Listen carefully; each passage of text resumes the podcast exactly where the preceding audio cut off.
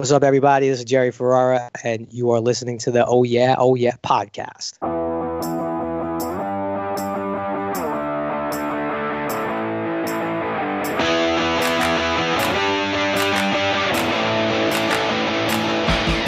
You can't choose who you fall for, bro. Believe me, on the way here, I was dreaming of hooking up with a nice Mormon girl. So why don't you go after a Mormon, John? I mean, they're all over the place here. Besides, everyone knows they know how to treat their men right. They're like Catholic girls times a hundred. You think the night before a Mormon wedding, a guy says, How am I going to sleep with the same eight women for the rest of my life? Hey, I've been married. Loving one girl right is tough enough. Loving eight would be impossible. Ah, Vince could do it. I don't know. What if I get divorced? Paying alimony would be a killer. Nah, Vince, because they don't get half. I mean, they only get an eighth. they get a ninth, you moron, or else Vince will get left with nothing. Good looking at E. Always saving me money. Welcome back, baby bros, to Oh Yeah, Oh Yeah, the Entourage podcast. I am your host, JR Hickey, coming to you from Palm Springs, California. Before we dive back into the midway point of season five, I thought I'd take us back a little bit. I mentioned this a few weeks ago, but in these last two years, my hiatus, if you will, I went back and I re listened to a lot of old episodes of Oh Yeah, Oh Yeah, and I'm not happy with a few of them. Uh, one of the biggest ones being the Sundance Kids episode from season two, episode seven specifically. The guest I had on, uh, I did not know him before we started recording. He was a movie critic, and literally 30 seconds before we hit the record button, he was like, By the way, I fucking hate Entourage. And that was pretty evident uh, throughout the episode. And a lot of people gave me the feedback that he was a bad guest. A lot of people weren't happy with how the episode turned out, including myself. What sucked was at the time was I just had to keep barreling forward. The podcast was in its infancy. I had like a you know episode a week contract with Bro Bible that I had to hit. So I just kind of left it in the dust. But now that we're back and now that I'm kind of trying to shake the rust off a little bit, I'm going to redo the Sundance Kids with you here today. Had my good friend Kyle Banduho on, the host of Bid Screen Sports and From Phenom to the Farm. He's been tirelessly podcasting over the past three or four years. He's a pro, a good friend.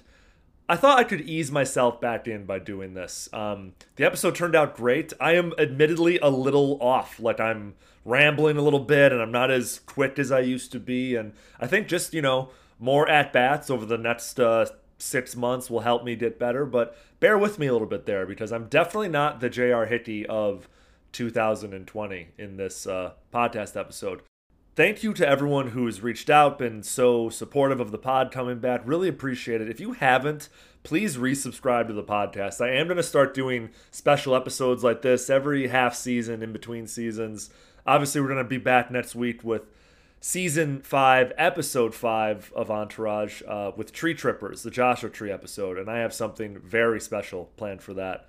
If you haven't yet, please follow the Oh Yeah Pod TikTok account. It's brand new. I've been posting old clips, clips from Entourage, clips from the podcast, some videos that I put together a couple years ago. The plan is to continue to do that throughout the remaining uh, run of the show. It's a great place to revisit some of the old content that we've made here at Oh Yeah Pod, uh, as well as maybe see some stuff that you might have missed. And don't forget to follow at Oh Yeah Pod on Instagram and Twitter as well. I did mention this two weeks ago, but if there is anyone out there who's interested in helping grow the TikTok and or YouTube accounts, please hit me up, slide my DMs. I'm doing an okay job on my own, but you know, any assistance would be appreciated. The only disclaimer is that I do need you to have some experience on both of those platforms. So shoot me a message, we'll talk. I'm happy to pay if the work is up to standards. Speaking of pay, I am doing this podcast for free. I, I, there is like a old anchor ad that's running before the podcast. Sorry that you guys have to sit through that, but I was thinking of doing something different now that the pod's back in terms of advertising. This pod gets a good amount of listens, a couple thousand from people all over the world. It's generally a male listening audience, if I'm being honest with you, and it's a you know roughly like an 18 to 34 age group. If you have a business that you want to advertise on this podcast, if you have some sort of side hustle or maybe it's even your full-time thing and you'd love to expose your business to the audience of oh yeah oh yeah shoot me a note um, i'm happy to do a read for you guys i'm not going to ask for money like it's just i'm kind of doing a Theo Von thing if anyone listens to Theo Von's podcast i will happily do any ad read for any business of any listener of oh yeah pod now if you have a product that like you sell and you want to send me a sample so I can actually speak about that sample with some expertise and knowledge, go for it. I'm not doing this to free shit. I'm really just doing this to like elevate the listeners of Oh Yeah Pod. So shoot me a message there. We can talk about that in the DMs as well. At JR will do it on Instagram and Twitter. I don't have too much more off the top here. Go listen to Bid Screen Sports and From Phenom to the Farm. Kyle is doing a great job over there. Um, I'm really, really happy to be back, and I'm super excited about things to come. Enjoy the episode, and I will talk to you guys next Monday. All right, baby bros, we are back. Episode 7 of Season 2, The Sundance Kids, joining me for the first time in a very long time. It's my good friend, the host of Bid Screen Sports, the podcast, the writer for Baseball America, Kyle Banduho. Crash, how are we doing tonight? Vince is doing the movie, baby. I'm so excited. I'm so glad you finally brought this back. It's only taken me and thousands of people needling you for two years. I'm very, very excited to be here. Honored to be here. In all seriousness, I want to thank you because you have been a great sounding board for me the past three months or so. I've been thinking about bringing this back. I needed a few things to fall in the line, but really I just needed encouragement, and you're like one of the most positive, encouraging people in a field that is nothing but like discouraging. The only good thing about you not doing the show the past two years, it meant that you had more free time, which meant whenever I was in a jam, I could count on you to come on the show. And so that's and that's what I did here. So I didn't want to just dive right back into like midway through season five as if like nothing happened.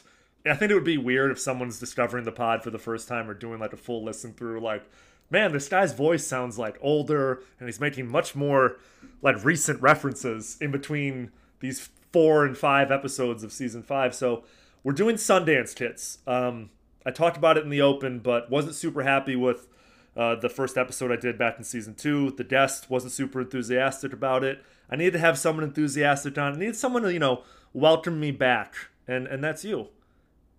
I mean, it's it's a great episode to pick because I, for me, I mean, and not to dive right in, it's a top five entourage episode. Yep. It gives us a lot of the things we loved about the show without a lot of the stuff that hasn't aged great either. It really, even at the time, it was a step ahead episode. But watching it when this aired tw- 17 years ago, Yep, I believe, and yeah, and it's it's still a really really strong episode. And frankly, the thing that doesn't age well at all is like it, it makes sense that character stinks in this one so it's like it's it's per i mean it, it's a really great episode a great one to kind of kick back off on And I don't really want to focus too much on what didn't age well, because 17 years is a long fucking time.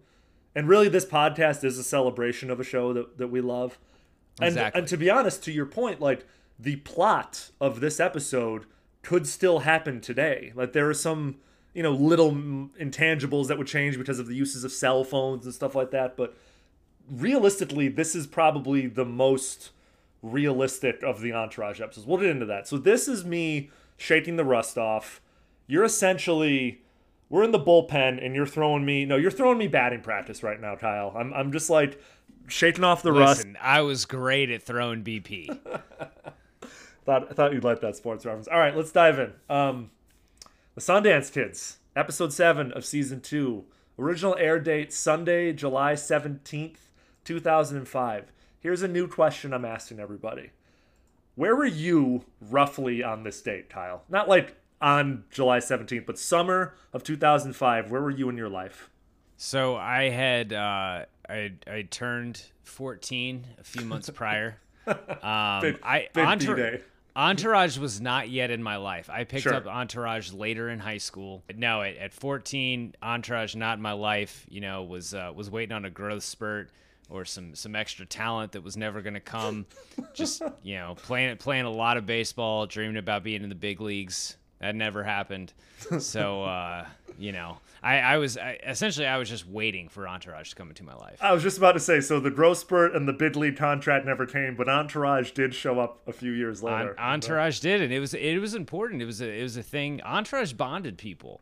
All like men of a certain age, we can still talk about the show. I mean, it's why you have this podcast, but like, it's there. I people who retrospectively look back and like talk shit about Entourage, you're just you're just being bitter that either you missed out on a on a certain time because it was a big deal, like guys love talking about Entourage, Yep. or or you're just like you're trying to, you know, you're you're trying to act like you weren't totally into it, which isn't cool either.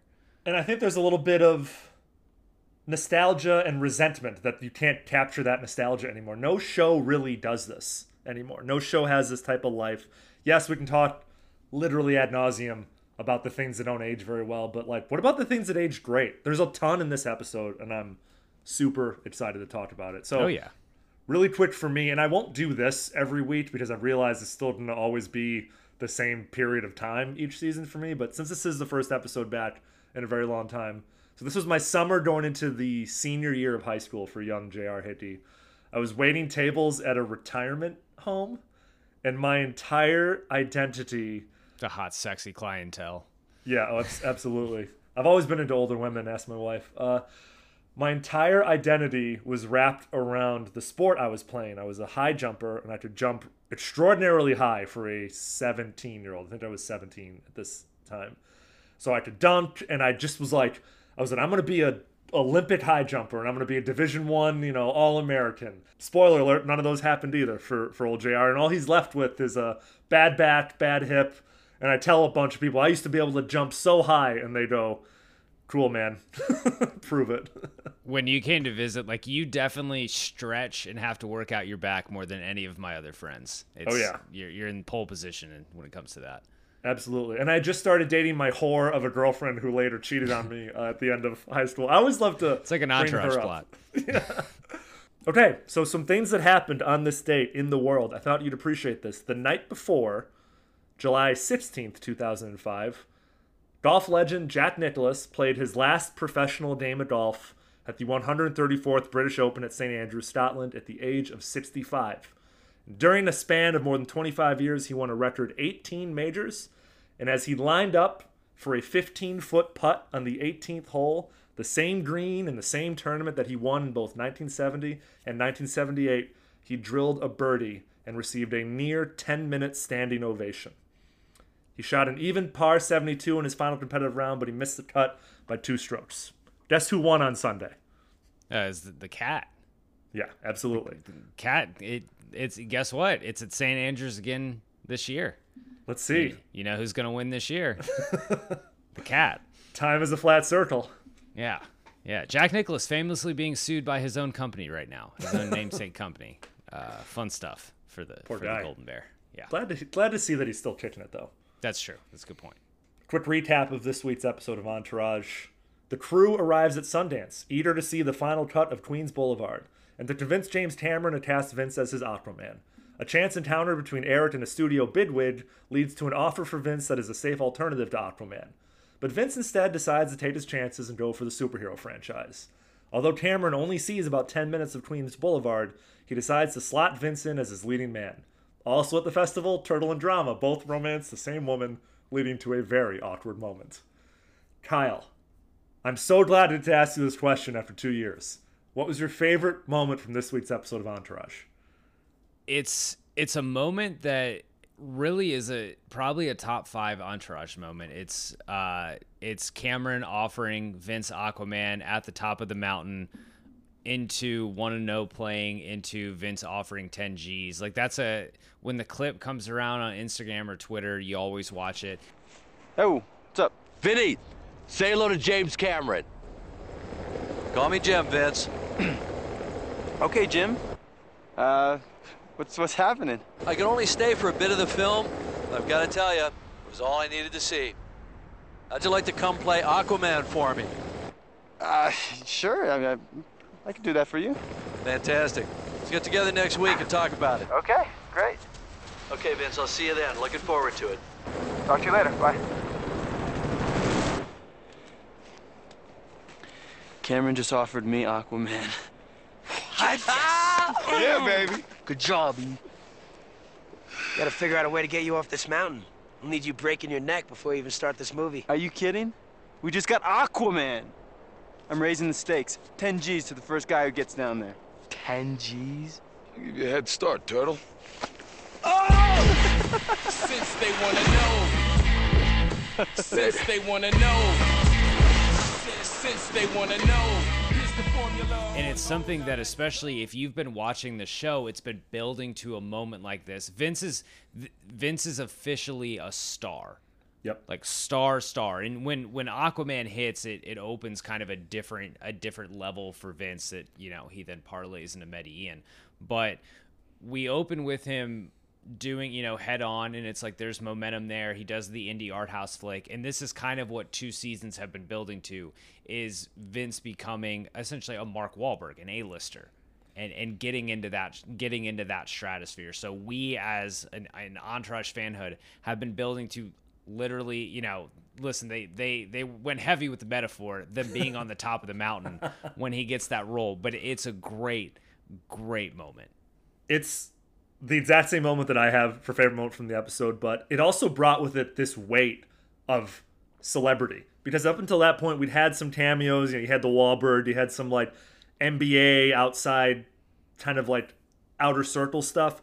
Then James fucking Cameron shows up on the scene, and honestly, as we all know, Cameron, you know, he's around for like three to five more episodes. But even if they had just gotten him for this moment, Kyle, it still would be an all-time entourage moment. Yeah, yeah, what is he? What is he up to at that point? I wish I would have. I, is it Avatar? It's got to be Avatar. Like yeah, so that's 2009. Okay, so like yeah. he's he's probably in the you know deep dark world of yeah. That's what. He, so in in 2005, he released a documentary called Aliens of the Deep, mm-hmm. and then the next thing he does is Avatar, which there took a, took a long time to make, and then the next two things up are Avatar: The Way of Water and Avatar Three, slated to, which, slated to come out this year and next year, right? This year, yeah, th- no, this year and then 2024. But holy shit, it's yeah. But um, yeah, I mean that one. It, it's such a cool moment. I want to give an honor. Can I? Can I give an yeah, honorable mention? Yeah, I have one too. Uh, the the film premiering at Sundance is really cool. It's cool, and the the few times we get to see Vince's actual work. I mean, we see the opening credits of Queens Boulevard here. We see the Aquaman when the the movie goes out. We see the awful soccer scene in uh, in, in Medellin and like and stuff like that. And it's it's a cool.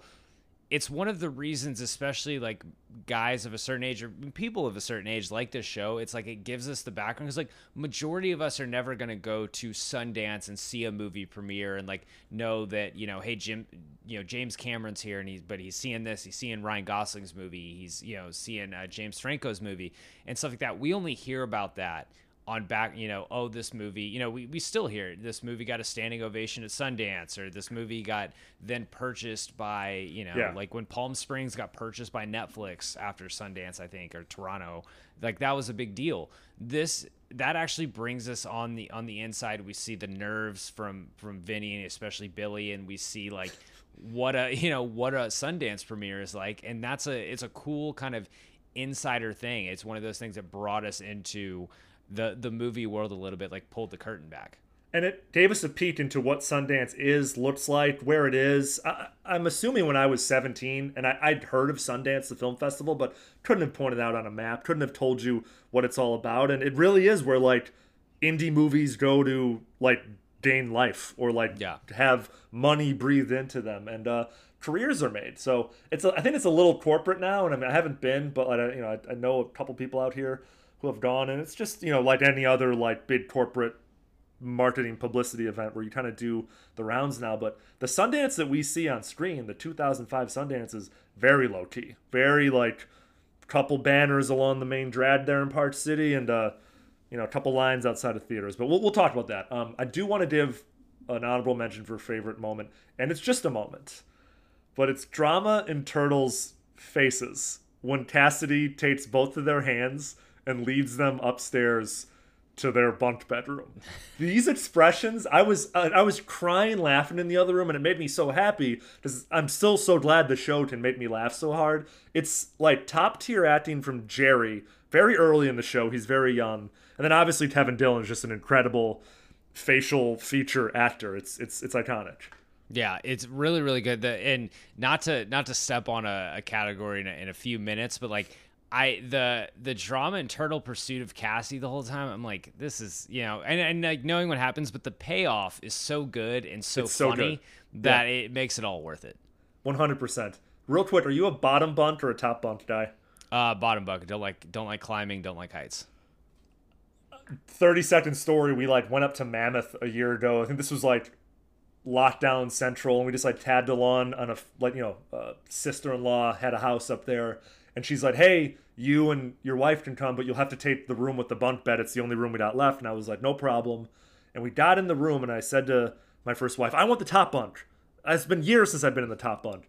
And boy, was that a giant mistake because climbing up and down a bunk bed to go to the bathroom to like it was it was a fucking nightmare. Brutal. And I'm Yeah. glad I don't sleep in a bunk bed anymore. That's the story. yeah, in in high school for a period, like early in high school, I had the the classic like bunk bed but futon combo. Yeah. you know I was cool, and I would say I spent ninety five percent of my nights just on the futon down below because of the, the laziness of climbing. Can I can I transition this into my favorite bros being bros moment? Do it. Hey, and remember, I'm hosting, so I I know.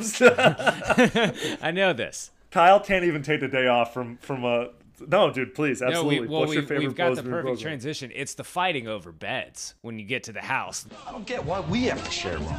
Seriously, I mean, I need my own space to operate. Yo, guys, E found the movie, E gets his own room.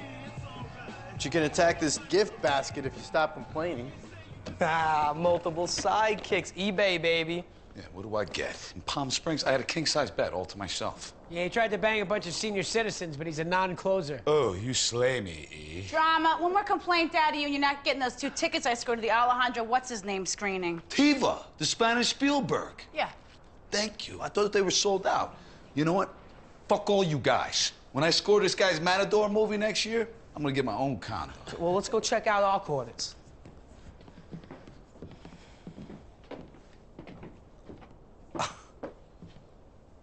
You gotta be shitting me. Bottom. I'm literally coming off a golf weekend where we stayed in a place with multiple beds, and there was kind of a situ- you know the situation of figuring out. And they get to the cabin, and they're they're arguing over who's getting the bed, and obviously Turtle and Drama is bringing the least to the group. Gets shuffled into the bunk bed room, which like as is tradition on a dude's trip, like. The, the dudes with the least pull end up in the in the shittiest situation. And like that for me I was like that's broies That- that's just that's perfect. Hundred percent, and it's never clear. They never state Drama's actual age, but like I think Turtle's supposed to be like young twenties in this show. So if Drama's like nearing forty, like just imagine that being in your young twenties and having to share a bunk bed room with like an old guy who probably has sleep sleep apnea. Like Eh, with your friend's older brother. It's like going to a bachelor party and it's you Yeah. and all your friends, but like the guy's older brother is there too in something, and he's like not like it, it's just it's exactly like that. That that was it for me. my favorite bros being bros moment is the interplay between Turtle and Drama over Cassidy. The back and forth after she has her little like love is love and it's bitter than friendship and like or no no friendship's bitter than love and like why would you do this to your friend who you love and blah blah blah and they looked at each other and She's right. This is crazy. What are we fighting for? This girl's gonna be gone by tomorrow. By tomorrow night, she'll be a memory. And we gotta spend every waking minute together. So what do you want to do? I want the memory. So do I. Fuck you. Fuck me, fuck you. I said it first. Now, this encapsulates perfectly to me men, their short attention spans when it comes to women, but also their short attention spans when it comes to grudges. Because, Kyle, I don't know about you, but like, you know, I grew up playing on teams, groups of guys, whatever, friends. If we were ever competing for the same woman and one of us won, whether it was me or my other buddy, the next day it's all forgotten. Or even like both of you win at different different times. It's Yeah, still like yeah. it's still usually whatever. Yeah, and, and that type of drama is what like shatters female friend groups. It's what like causes irrevocable like levels, deep levels of damage. But like guys just shrug it off because that's just you just got to chalk that up to the game, baby. Yeah, it, it's I mean that's guys being dudes. What was your least favorite moment of this week's episode? So I will say it's the drama and turtle pursuit of Cassie all the way up until we get the good payoff with it. But at the same time, because typically a lot a lot of the times in the show, drama and turtle only end up with the woman after she has she knows that she is not in the market for Vince. Like there's the classic episode where Turtle literally has to tell the girl, "Look around, Vince is gone, and you're stuck with me." But it seems like it seems like Cassie is entertaining these two guys. This is what you want the last hookup of yours to be before you go to the Peace Corps. It's like old ass Johnny Drama with his canceled TV show and Vincent Chase's hanger on. like you're you're in Sundance. There's a million actors every like. I mean, hold out for something better. Like, just drive them around, and like, you're gonna be at all these premieres and stuff like that. Just like, wave to wait. Like, Yeah, literally throw a snowball. James James Franco is premiering a movie there. That means Dave Franco is around there somewhere. like, not that famous yet. 2005, you know, Dave Franco's like probably in middle school. But yeah, that's hilarious. I love that. Fair point. My least favorite moment is Ari being a douchebag to Peter Dinklage. We all loved you in the station agent, Peter. Fucking hope so. That's why I signed on with you people. Uh, well, if you would have signed on earlier, we could have slipped you into Bad Santa. Actually, I passed on that, though. Thank you. You're one of the biggest actors in this town, Peter. What is that, a play on words or something, dickhead? I tolerate agents. I don't like them. Like it's a little out of character. Like Ari's, you know, Ari can be a douchebag to people, but like he is straight up bullying Dinklage for no reason. It's like this weird dick waving contest, and then as we know, Dinklage goes on to be the main character in the biggest television show of the century. So seeing him taking it from Ari for a second at the bar, and eventually, you know, you know, punches back, but I just didn't love it. I- And like Ari's like leering at him with like a like a cocky grin on his face. I'm like, man, Dinklage was a lot taller. He'd punch you in the fucking face, which is why Ari's doing it because he can't. Yeah, the interesting thing to think about is is is probably assuming that Peter Dinklage took some shit like that on his way up. A hundred I, I, would- I would 100% imagine, and now there's not a single powerful person in Hollywood who would dare speak to Peter Dinklage that way. or speak about him that way. And, ima- and you know, Hollywood power players are some of the most insecure, thin-skinned, douchebag dickheads on the planet. They they see like a, someone smaller than them and they punch down. So like, you're right. In this scene in 2022, Dinklage has his own private area, and like Ari's going there begging to speak to him. You're in this in this version of of how this plays out. Ari is no longer working with Peter Dinklage for 100%. sure, for sure. Peter Dinklage has moved on to different representation. Um, you're you're right. That that landed really weird, really uncomfortable. And like not uncomfortable where I'm like, oh no, he's picking on a little person. It's just more like he's really saying this to Peter Dinklage right now. I mean, again, we didn't have the the, the foresight at the time, but uh now that we have the hindsight, it's it's just interesting. What would you say was the most entourage moment of this episode? for me it's it, it's the same thing as my favorite moment the aquaman on getting getting aquaman because like we always love when the industry type stuff happens that we would never be privy to we like the show because it's a bunch of guys just with a lot more money and status than us but it's like oh these are how, this is how we would be and like we would you know we would love to go smoke weed with val kilmer and his Sure. you know the weird and the sherpa as the sherpa and stuff like that but like the the moments that like stick out are the really the Vince is doing the movie moments, like when they land something big. And that's what this this was like an automatic to me. This is a this is an entourage moment. It's that or it's it's getting off the plane. This place is sweet. What, the airport? The film festival, bro. Take it all in. Your first film festival only happens once, Vince. I let my first one pass me by. Barely remember a thing. What was that first festival again, John? Because we barely remember it either. Palm Springs International, 93. I was the toast of the town. I thought I told you guys about this. So fuck Palm Springs. Did they have six inches of fresh powder over there? No, but they did have a sandstorm that nearly blew Bob Hope off the podium. I hear the slopes out here are insane. Give me a break. Anywhere where you can ski in short sleeves is for pussies. I mean, they got no ice out here. Well, who wants to ski on ice? Men, E. Men who like speed. I'm with drama. There's nothing like the possibility of a good head-on collision. I mean, if you can ski Hunter Mountain, you can ski anywhere. Yeah? Now, first of all, we're boarding, not skiing. Second of all, you guys have been on boards twice. One of those times was in the store. We were testing them out. Uh-oh, sounds like a challenge. Tell you what, I'll put up a G for the first man down the hill. Unless, of course, I win, then you all have to walk home barefoot like in the old days. I'm in. I'm in. What's Sundance without the spirit of competition? I'm in. Getting off the plane felt very like you know the boys they're the first ones off, which means they were at least in first class. Like Yep. it's it's a very it's for me like entourage moments are stuff that you and your friends don't usually get to do. Hundred percent. Uh, the walking and talking scene, getting off the plane at Salt Lake City, or I don't know where they are actually, but it doesn't matter. Uh, that's one of them. The mountaintop scene. I've got one for you though. That when you think about it, it's the most entourage of this entire show, of this entire episode. Sorry. So Ian Vince uh, have glasses of wine in their hands, and they're walking through their, uh, you know, paid for condo in Sundance. And the conversation goes something like this. Vinny goes, How many times did we see Alien in high school? I mean, it's James Cameron. Guy makes a movie, what, every 10 years? And he goes, I can't keep telling you to take these crazy chances. This is your life. And Vince goes, This is our life. Don't forget that. So come on. You want to roll the dice? and then they clink glasses, and the two naked girls in the hot tub beckon them in. That is 100% the most entourage moment. it's also the most Vince shit ever because Vince's whole character thing is like, ah, come on. like he's like Vince Vince would honestly be a nightmare at a bachelor party yeah. because he's the one guy who's like, guys, come on, let's get in the car with this random guy who's yeah. gonna drive us to this great club. What's the worst that could happen? Come oh on. Oh my god. He'd be like walking up and down the Vegas strip and like some rando you know, promoter Barker guy would be like, guys, follow me down this alley. I got a great club for you. And Vince would just follow him. And you'd be like, dude, what are you doing? You know that that's, you know, you're about to get robbed or something like yeah, that. Yeah. And Vince is the one in a million guy that that works out for. But everyone yep. has a friend who thinks they're a Vince, that like everything's going to work out and just nothing ever works out. And of course, you know, spoiler alert, everything works out in this scenario, but it's just that moment where like they have a very safe play, a three million dollar offer to go do a surfing movie in Australia, and they're like, fuck it, let's torpedo that deal that we just made and like roll the dice. And, you know, surprise, surprise, Entourage comes through.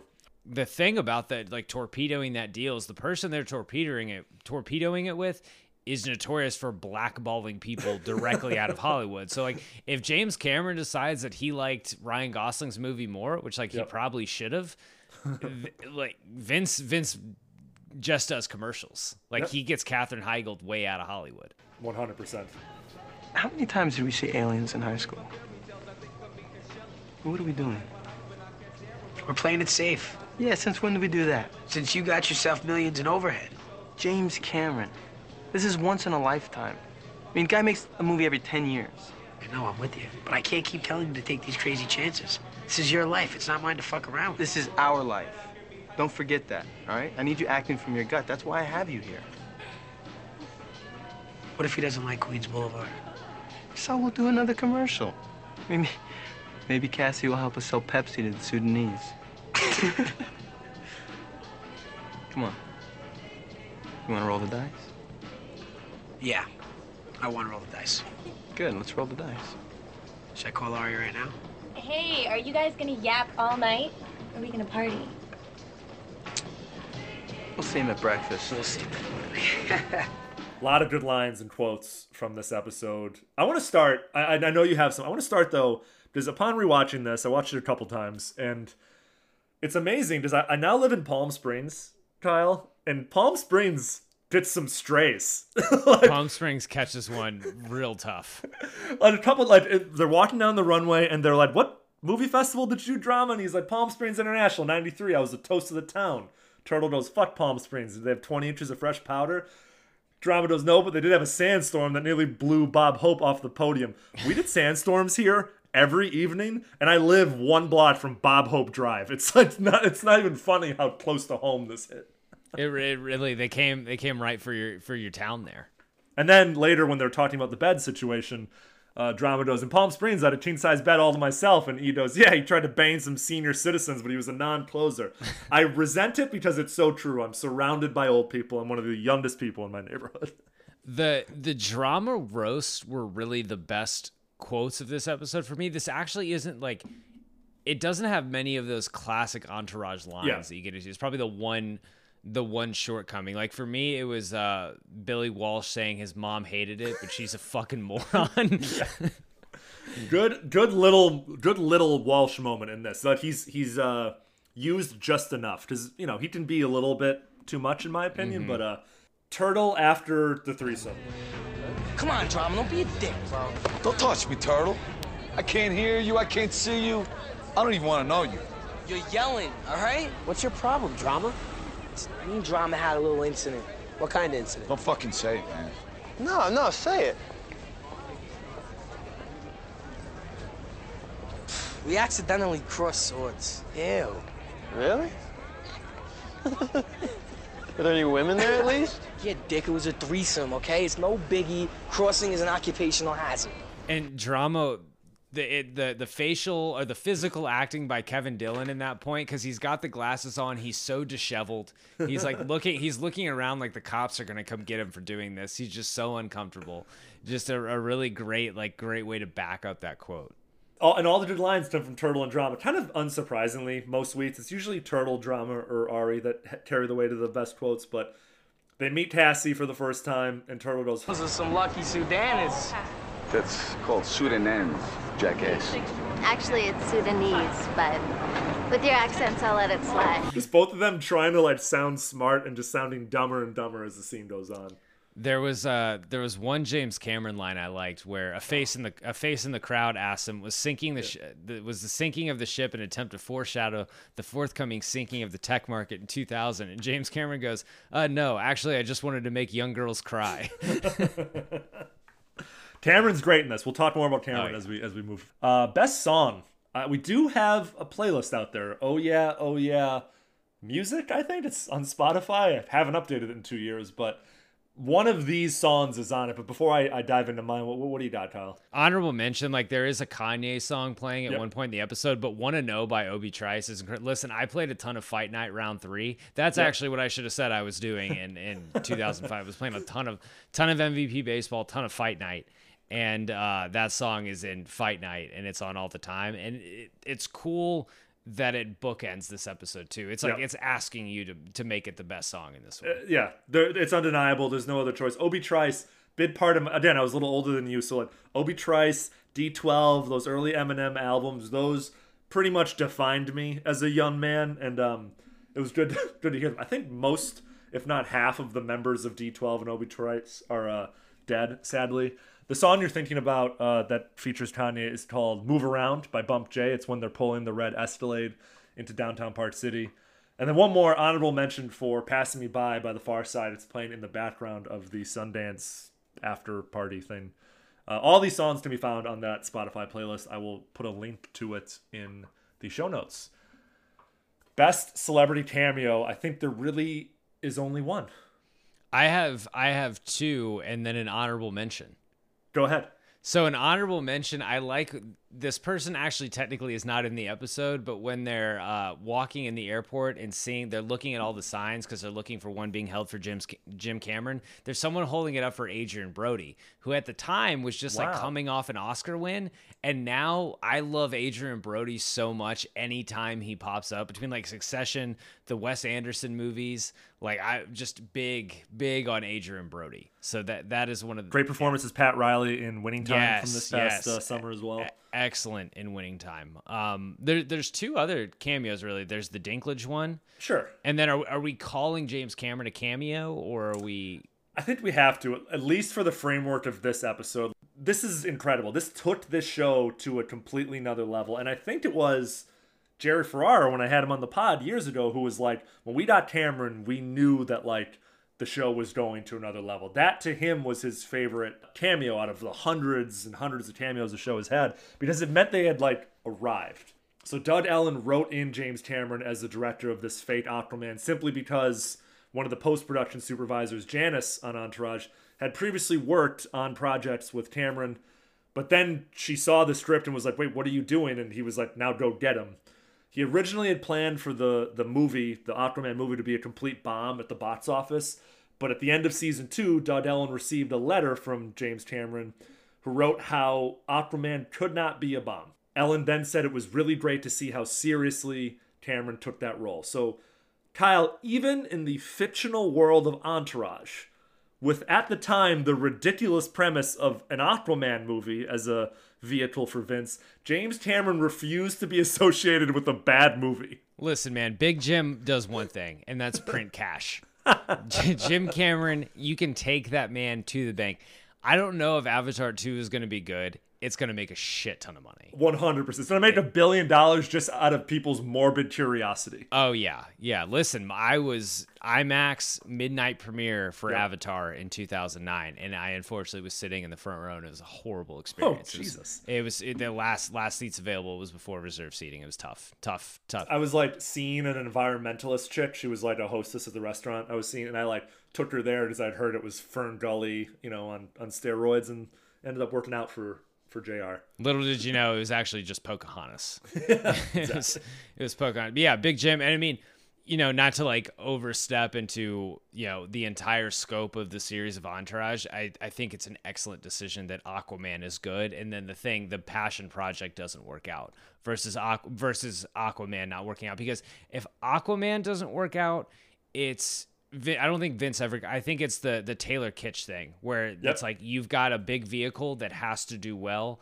and it you, you got your first one. If your first one doesn't work, you you don't often get a second one. If you've proven that you can do something, because at this point Vince has had Head On, which is like, you know, seems to have done decently. Queens Boulevard is like a good art film. But if, if you can't land on your feet the first time that a studio's investing a ton of money in you, like yeah, like Tobey Maguire's career is probably way different if he doesn't, you know, if, if Spider Man doesn't work out. Well, he struggles. Vince would have to struggle. Vince would struggle mm-hmm. for the first three, four seasons of the show. I don't know how fresh they can make that. I don't know like how much failure someone can see on screen before they go. Are we ever going to see this guy become a star? Now, you've seen shows, especially on like let's say a network like Showtime, where like the person who's trying to get it together continuously fails at doing that, and then it continues for eleven seasons, and then eventually you just kind of like walk away from the show as a viewer. Mhm. Like, I don't care about this anymore. So Mhm. absolutely agreed. Great call, making Vince a star with Aquaman. I don't know if I asked you to look for a worst celebrity cameo, but Oh, you did. So who do you have? Uh, again, this person wasn't in it, but catches a stray. Josh Hartnett catches a stray in this one. He does. And and I will say that one, if if you watch it now, you're just like, oh, that, that's that's a name I haven't heard in years. Like so that that would probably be. It's not as you know like Josh Hartnett being attached to a huge project. You're like, oh, yeah, you're right. That was a thing early, you know, in the mid 2000s. No motor stills for Mr. Hartnett. No, um, tough. I mean, he Black Hawk Down was what year? 2004. No, that was like that was it was between 99 and 2001 I think. Oh, it was I think le- it it was, was- before uh I think it was before Pearl Harbor. 2001. 2001. So Did yeah, just, the, did did Pearl Harbor and Black Hawk Down come out the same year? When did Pearl Harbor come out? 2001. So if Pearl Harbor hits big and it, that's an actually good movie, Josh Hartnett might have been the biggest person, like biggest star on the planet. Yep. Because Black Hawk. Down was Black Hawk Down was a big hit, and that's an excellent movie. 100%. Did you get a look at the Queens Boulevard poster? No. They show it for about a half second. If you pause it, it's got the cast of Queens Boulevard on it. No, and who who's the the the second lead is Ethan Suplee, isn't it? At one point it is, but on this poster he's not there. Like later posters show Ethan Suplee, so like again, this is just kind of that continuity thing that we've talked about before where like things fall through the cracks, but here's the cast of uh Queens Boulevard as the poster at Sundance reads. Vinny Chase, Katie Holmes, who at the time is right there with Batman Begins, Zooey Deschanel, who I feel like is like you know young. This is like a supporting actress role. Like doesn't hasn't done New Girl. Maybe was in um uh Elf at that point. Yeah, I think Elf is 04. It's it's pre 500 Days of Summer as well. Yep, yep. Kelly Kruger, who's an actress from uh, The Young and the Restless. The King, Robert Duvall, who we just spoke about. I know. Bob, great to great to see Bob. We just talked about him on uh, Big Screen Sports episode that we did about Hustle about two weeks ago. Go check that out if you guys haven't had a chance. That was a really fun conversation that we had Oh. about Sandler's best basketball movie. Great movie. And then one other name that, like, upon glancing, you're like, oh, I don't know who that is. It's the actor Luis Lombardi. And so I had to Google him. Who's Luis Lombardi? Luis Lombardi is an actor, like a working Hollywood actor who's on The Sopranos, but he more importantly plays drama in Vince's cousin Ronnie in the show Entourage. So this is a weird world where That's like a very meta meta thing. I, man, I wonder how that works. So cousin cousin Ronnie is the the Sandy Koufax guy. correct. He- that's not until season four he drags Turtle and Drama to that auction for that Sandy Koufax. He pops up again at the end of season five, and so he's he's around. He's got maybe three or four cameos throughout the course of the show. That is that is. Interesting. I wonder. It's like a chicken or the egg thing. I wonder Yeah. what what what kind of came first there. Yeah, did he, did cousin Ronnie watch Queens Boulevard and think to himself, that actor looks a lot like me? Yeah, I should. I These should aren't been. real questions, by the way. We know that none of this lines up. I'm just throwing it out there. All right, I have two new categories coming up. This first one, and these are both kind of like, kind of, we'll take them on an episode by episode basis. So this first one is called The Best Perk of Being Famous. So that's whether it's swag, VIP access, maybe it's a car or something. Anything jump out at you for like best perk of being famous for Vinny and the boys this episode? a combo uh cabin and the driver. The cabin is sick. Love a good like good mountain cabin. Yeah. It's comped. It's got a lot of it's just wood. It's got a lot of great looking fixtures. Nice. And then having a personal driver is just I mean inc- incredible stuff. You know, some would say that's a nice touch. That it's the best touch, the nicest touch of, of, of having a having a personal driver. But for me, if I had to pick one, it'd be the cabin because getting like a Yep. comped cabin for a sick like for a great weekend, like clearly got a nice hot tub situation out there, some nice robes. I bet they didn't bring those robes. Yeah, like it was a nice nice cabin. What what did you have? Uh, I think it would be Jen and Corinne, the publicists. That was that was a great perk. That that was that was an ideal perk. They didn't really have to work for that. Yep. Um, next question, and this is along those lines, and this won't pertain to every female character that's on the show, but you know, week to week on Entourage, we have kind of like a flavor of the week or Vince or E's like, you know, new hot item. So this category is called marriage material. Is the girl of the week marriage material or not? And I think the candidate for this has to be Cassie because she has the most like screen presence. So I thought we could just debate this really quick. Like she seems like a real wholesome girl from Southern California, from Pasadena. She's literally going to the Peace Corps to help with the Sudan. Kyle's doing thumbs down. She is also willing to sleep with both Turtle and Johnny That's- Drama that's within 36 hours of meeting them. That's the thing. Poor, poor field vision. Zero, like, like had five awareness rating. If you're at Sundance Film Festival and you're like, yeah, these two guys, like both of them, seem Yep. like a seem like a good play for me. I'm sure. Listen, I'm sure the Peace Corps does a lot of good work too, but it sounds like she's trying to figure out who she is.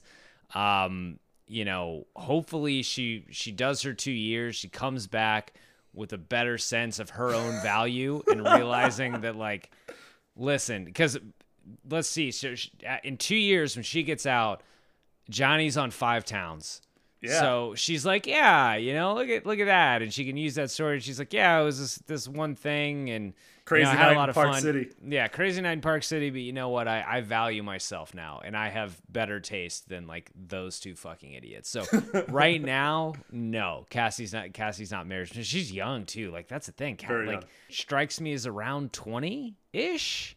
Yeah, maybe this category shouldn't be marriage material, but like, like keeper. Well, n- no, because there are. I mean, there are women who highlight episodes where you can like really like.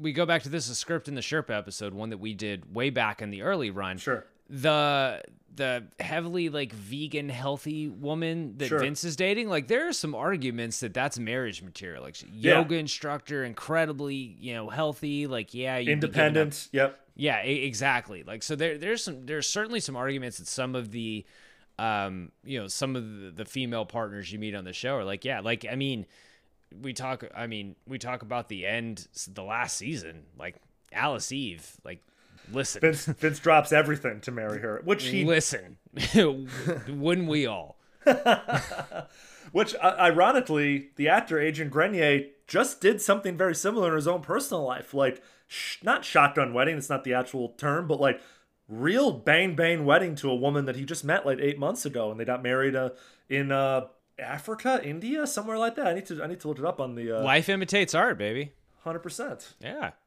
How would this episode be different today? And I don't want to do like, oh, so and so would be canceled for doing this. Just like if it was the same plot, how would it be different? I mean, you know, call a spade a spade here. The Harvey Weingard is one of the most Yeah. canceled people in America now. Yeah. But you could you could sub him out with any sort of foul tempered Hollywood exec that they Sure. cross over. You wanted a job for Vince and now you fuck me! Do you know who I am? You're gonna beg to get back into the pizza business! Just trying to do what's Ah, fuck you! You and that fucking kid! The two of you are about to go down a river of shit! You hear me? That's it! You're finished! I will never offer that kid a fucking job again! Ari Gold's gonna catch a snack too! Fucking Harvey. that part doesn't really change that that goes because i mean that that's a huge thing in every up and coming star's career trying to figure out the right projects like there are actors like this decision for vince is a make or break decision if he makes the wrong choice with this if if cameron doesn't give him the movie after he turns down this movie from from harvey weingard or if aquaman bombs vince's career goes completely like completely the, the wrong direction. So like this is actually a great plot of like you finally made it to where you've got some choice, some great choices, but you've got to make you got to figure out the right one. So I think that plot hangs. It's like what what do you like what kind of movie do you think like is it a superhero movie because those even now they're guaranteed to do really well, but it's not like I don't know. It's not like guaranteed to like I Jason Momoa. I don't think is getting, you know, is getting lined up for other parts because because of Aquaman. You know what I'm saying? Like because he's not. I think with a lot of these, it's like because superhero. I'm trying to formulate this this thought because superhero movies are all doing so well. And a lot of them involve a big gang of characters and this, you know, grand plot. Like DC was forming the Justice League thing. Obviously, Sure. Marvel just went on this big run. Like very few of those are straight up character, single character driven. Mhm. So it, it's like right now, what what movie is that right now? Especially because all the big superheroes are taken. I was about to say it's not a movie; it's a miniseries. It's like Vince would star in the Disney Plus or FX adaptation of insert best-selling crime novel where he's a detective or a killer on the run or just something where it's like a showcase where he is on camera 80% of the time and he's got a movie a film director directing him in like 8 episodes. Yeah, it's pre-existing IP of some kind that is going to have a lot of hype behind it. Exactly. Kind of a can't lose thing where it has a built in audience and all he has to do is just like be the best actor he can be. Or like the West Side Story remake. Like something Yeah. like that where it's like a major director like a Spielberg or something like that. Spielberg, Scorsese. Yeah, it might be that. It might be the next direct like it could be a James Cameron movie, but like that might be the thing is the the director behind it because now like every time Scorsese does something especially cuz like you know we're we're getting to the end of the road there. It's like Killers of the Flower Moon is coming out if Vince was side by side with Leo in Killers of the Flower Moon. Like that's that's a huge role. 100%. Um, something like that or Spielberg's got I I think the movie that Spielberg is doing next is something about like his parents divorce That's right, directly yeah. or something like that so um, yeah, if if he's in something like that where it's going to have a lot of hype behind it, or it's pre-existing IP. All right, let's move on to faces in the crowd. We haven't done this one in a while. This is, you know, people who aren't yet famous or just recognizable actors or actresses that are in the background of this week's episode. And there's really only one. It's uh, Chrissy Metz from This Is Us. She's the movie theater concession girls. You mentioned her earlier. She kind of badgers James Cameron about Titanic. One more question, Mr. Cameron. Um, was the sinking of the ship an attempt to foreshadow the forthcoming sinking of the tech market in 2000? Uh, no. Actually, I just wanted to make young girls cry. Um, can I get some of the Sour Patch Kids? Been nominated for Best Supporting Actor, and she's for Emmys and Golden Globes. She's also the lead singer of her band, Chrissy and the Vapors. Like, massive, massive star. Does Chrissy Metz have more money than almost every actor in this show? Yeah, she's a broadcast star. I mean, Net- network TV network TV stars bank. Well, drama. I guess drama's on table though. Yeah. Yeah, well, I, mean, even in real life, just all the actors of Entourage is Chris. oh, you Metz mean the actor? I thought you meant in this. Sorry, I No, thought you yeah, meant is is Chrissy Metz doing better? yes. Because I, I know they they all banked a lot from Entourage, but it's it's been kind of yeah, you know. But network TV money is like you know, and everyone seems to love This Is Us. Yeah, Absolutely. I've never seen it actually. I have not, and I have, but I like I mentioned, I had I went on this like golf trip weekend with my friends, and like a couple of my buddies were like, "Oh, this is us, so great."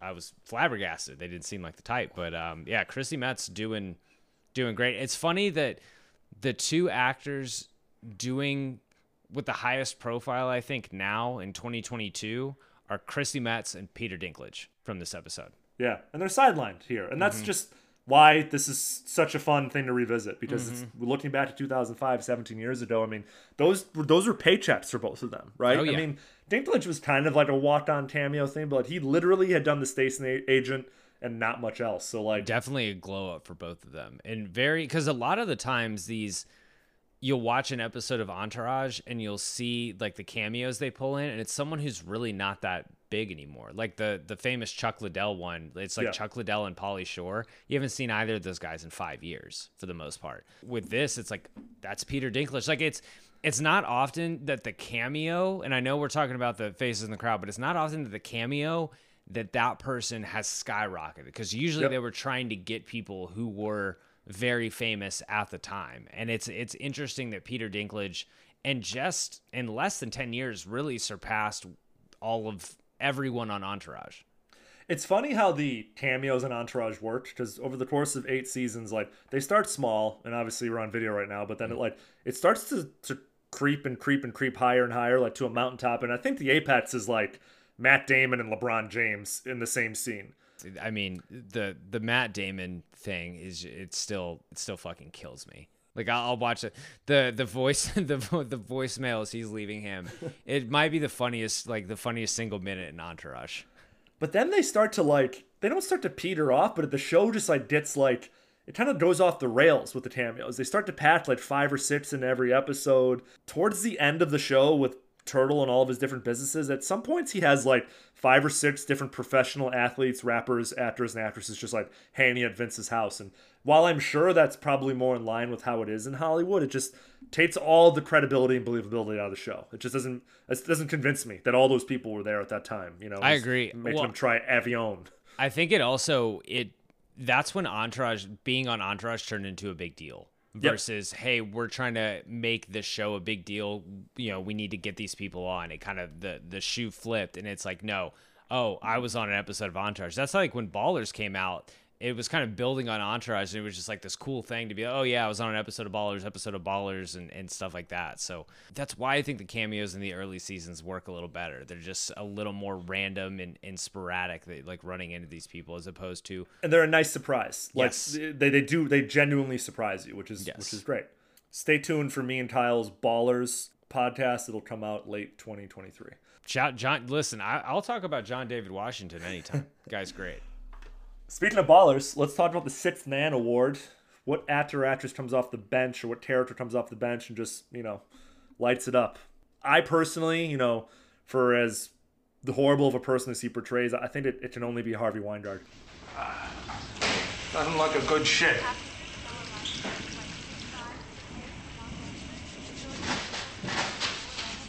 Hey, hey, give me one of those towels. You could. Get trashy. Harvey, right? Yeah. I'm Eric Murphy. I represent Vincent Chase. Ari Gold represents Vincent Chase. Uh, Ari's his agent. I'm his manager. Tell me something. The managers, agents, what the hell's the difference between you guys? Our managers are the ones who care. That's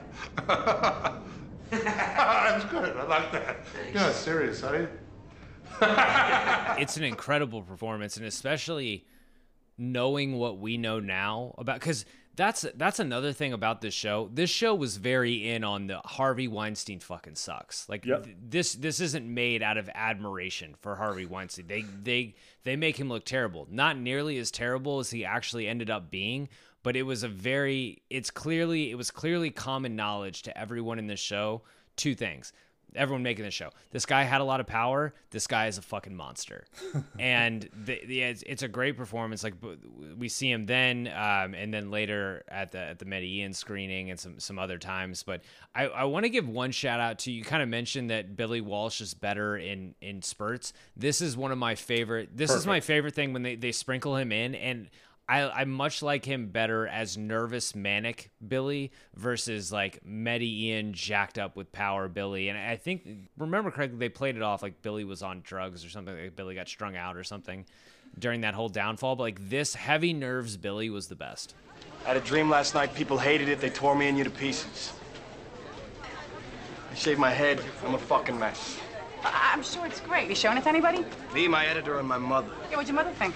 She thought it was garbage, but she's a fucking moron. The delivery of that line, it's so deadpan. He's so serious.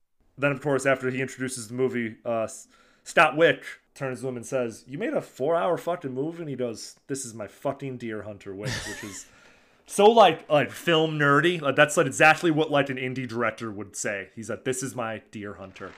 Oh, and uh, if anybody got to use the can, the movie's running almost four hours, so do it now. Thank you.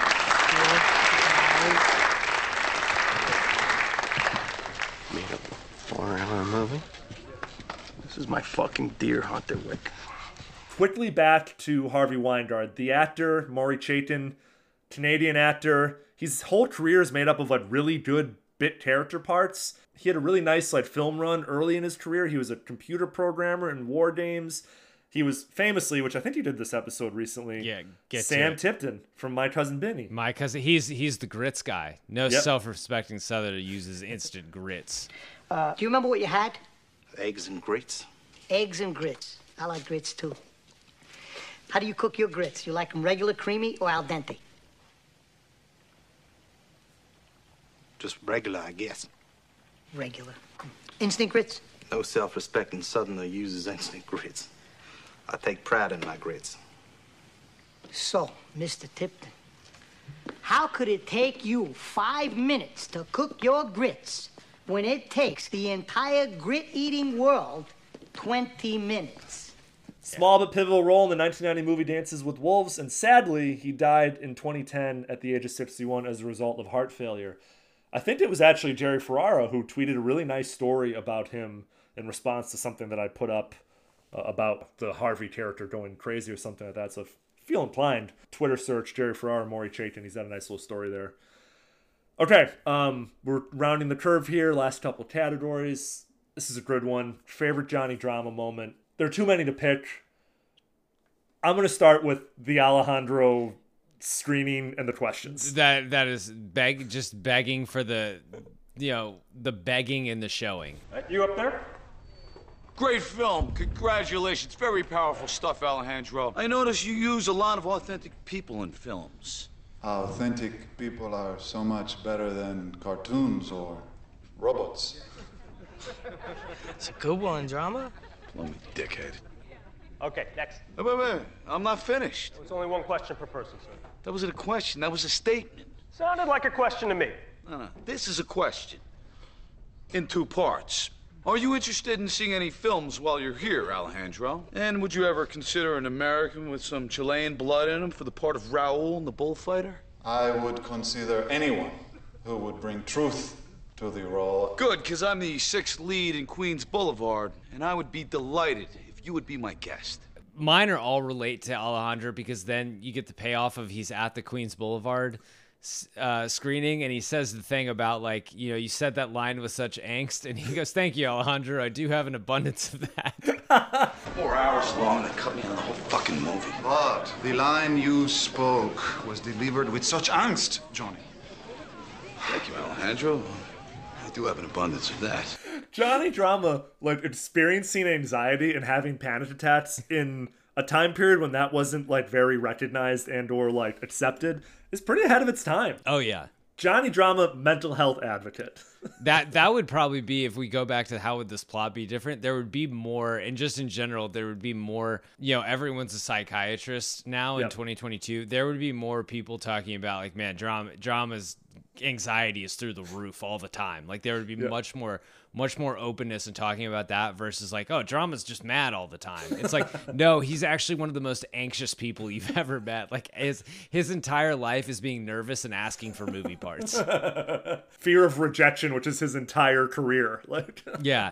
The um the director now reminds me the aura about him and like Yeah. the, the fact that he's Hispanic. It reminds me. I wonder if it was supposed to be like kind of an homage to um, uh, Alfonso Cuarón, Yep, who did yep, that's uh, what I was saying. Uh, Denis Denis Villeneuve was the other one I was thinking. yeah, and then um, Inarritu, who did Birdman and uh, and The Revenant. great movie to rewatch on a sunny Sunday afternoon. The Revenant. the, the, Re- the Revenant is a movie I really don't think I'm ever going to watch again. I also love economic anxiety drama when they walk into that party and goes, "Yo, you think this is a cash bar?" well, I mean, this is I forgot to mention this at the top. Like, if we go back, these guys are in heavy debt right now. They just bought a Mhm. mansion. They just bought sharks. They've been spending, and all Vince has to show is like he did a five hundred thousand dollar uh, Chinese energy drink commercial for it. So like they need cash flow badly. So you know maybe drama.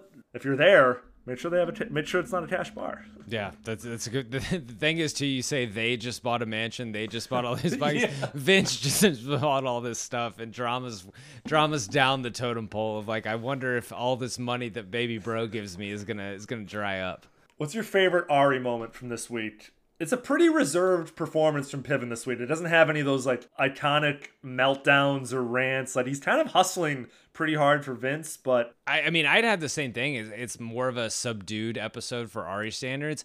I like I like the acting when um when he has to when he has to come clean and tell Vince that James Cameron isn't just coming to see him.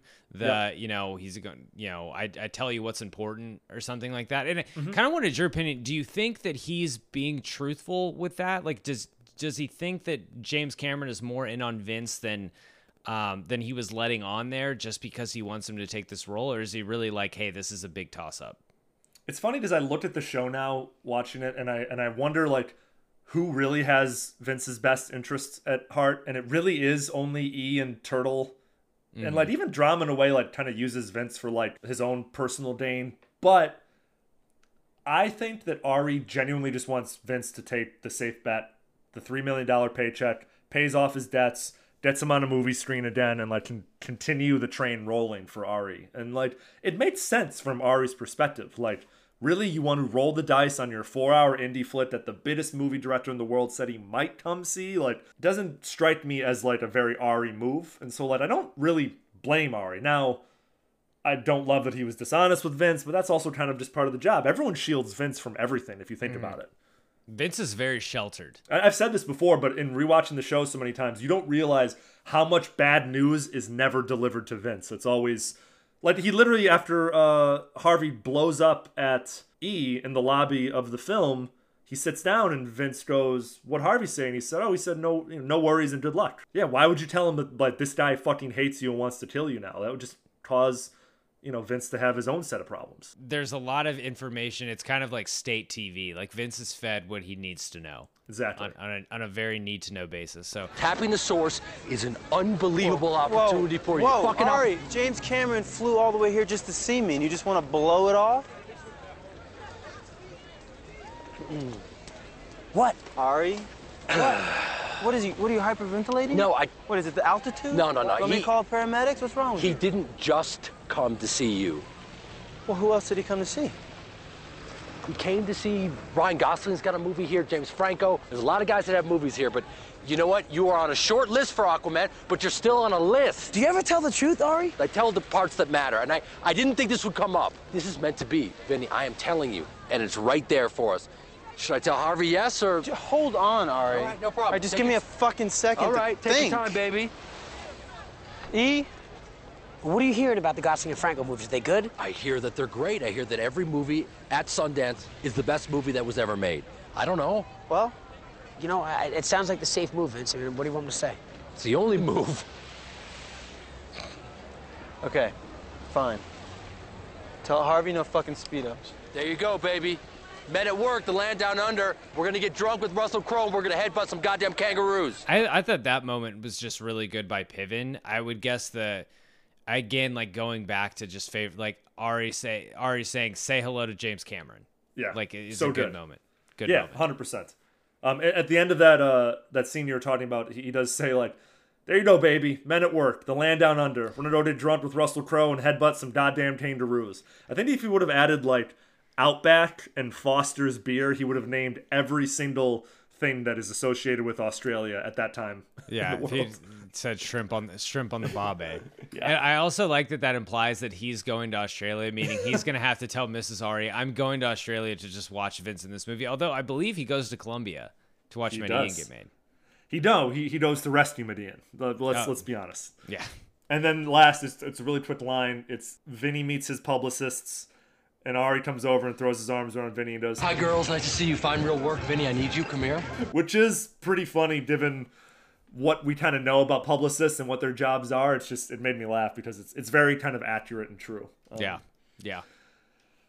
Last two questions. So who besides Vince won this episode? And let's be honest, Vince wins like pretty big time in this episode. It's Oh, yeah. like probably one of the biggest Vince wins uh, of the entire run of the show. I think this is this is an E win Yeah. because E is throwing out the alley oop to Vince, or you know, the basically from the speech that you referenced by the hot tub of like, I think you know, I think we should go for the the James Cameron movie. I, I think it's an E.